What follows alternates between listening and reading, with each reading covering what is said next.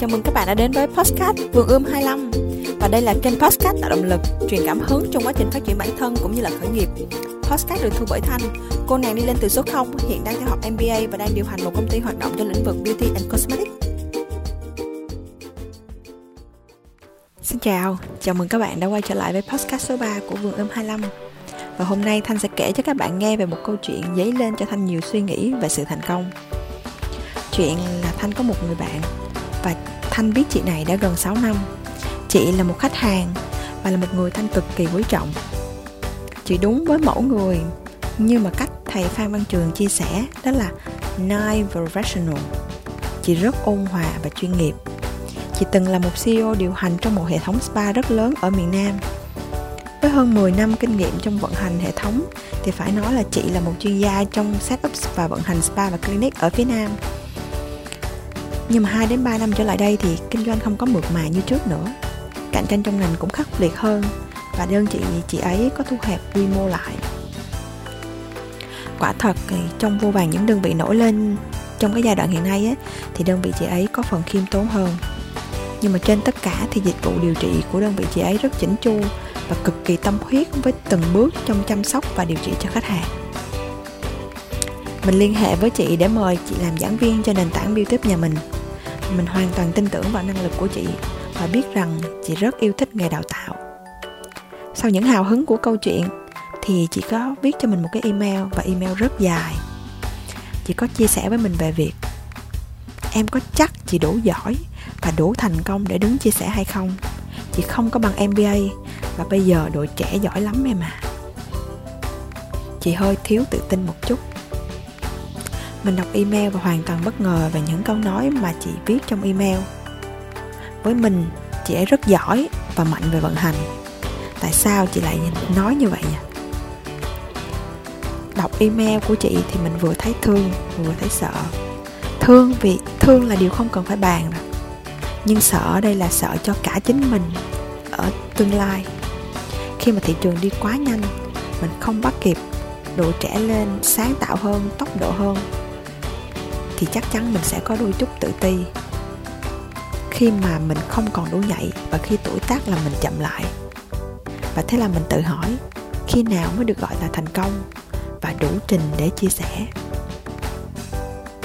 Rồi mình nghĩ đến một cái chia sẻ rất hay của cô Ruy Nguyễn về thành công đó chính là chúng ta chịu bước đi, chịu dấn thân để từng bước hoàn thiện và hướng đến mục tiêu.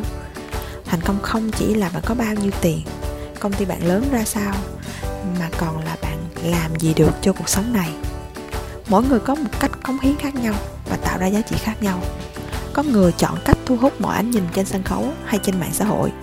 Có người lại chọn cách mài dũa và nhân bản chính mình thông qua đào tạo cho thế hệ trẻ. Và mình thấy chị ấy là một người như thế, cống hiến và tận tụy với nghề một cách thầm lặng. Câu chuyện làm mình suy nghĩ khá nhiều vì chị ấy không phải là người đầu tiên nói về điều đó với mình.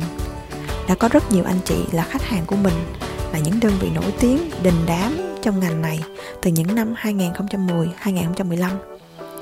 Nhưng mà đến nay thì họ dần dần mai một. Và các anh ấy chị ấy thường né tránh và tự nhận mình là bóng xế chiều mỗi khi mình mời chia sẻ. Đơn vị trẻ thì nhìn những cái đơn vị vị mà với nhiều năm kinh nghiệm thì đều ao ước có được sự đỉnh đạt như họ. Còn team đỉnh đạt lại mong cầu được tốc độ và sự nhạy bén của đội trẻ cứ thế, ta lúc nào cũng nhìn thấy thiếu thốn của chính mình.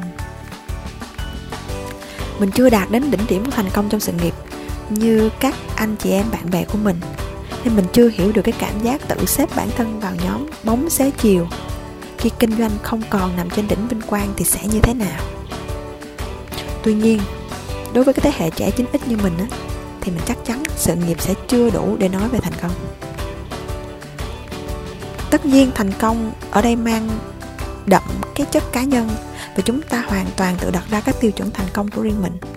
Nhưng mà điều mình thích nhất ở quan điểm của giới trẻ hiện tại đó là ta luôn có quyền làm lại và cứ sai đi vì cuộc đời cho phép. Thật ra đây không phải là một cách động viên đơn thuần mà là thái độ sống của người trẻ. Tự do và khoáng đạt hơn và ta sẽ luôn tìm thấy nhiều con đường để đi tới thành công. Thành công đối với một bạn trẻ designer và đôi khi chỉ là thiết kế được một tấm ảnh được mọi người yêu thích, được viral trên khắp mạng xã hội. Hay thành công cũng có thể là ta vượt qua được bản thân. Ấn nút publish cho cái video youtube của mình. Thành công cũng có thể là việc nhận ra một cái tin nhắn là em đang rất bế tắc. Em đang thấy mình chới với sau khi sinh em bé. Em thấy em chậm hơn đội trẻ. Em sợ mình bỏ lại phía sau. Và em cảm ơn chị đã truyền động lực thông qua postcard này cho em. Vậy mới nói mình đã từng đọc ở đâu đó rằng thành công có thể là những điều lớn lao, nhưng cũng có thể là những điều giản dị và nhỏ bé. Thành công là thứ thật tâm ta cảm nhận, chứ không phải điều ta trưng ra để chung quanh trầm trồ. Thật ra dù có đa dạng đến đâu thì trong mọi hoàn cảnh, thành công cũng luôn có những cái giá trị chung, đúng không ạ? Mình nhớ Bill Gates đã từng nói như thế này, thành công là tạo ra giá trị, không phải cho mình mà là cho người khác và cho xã hội.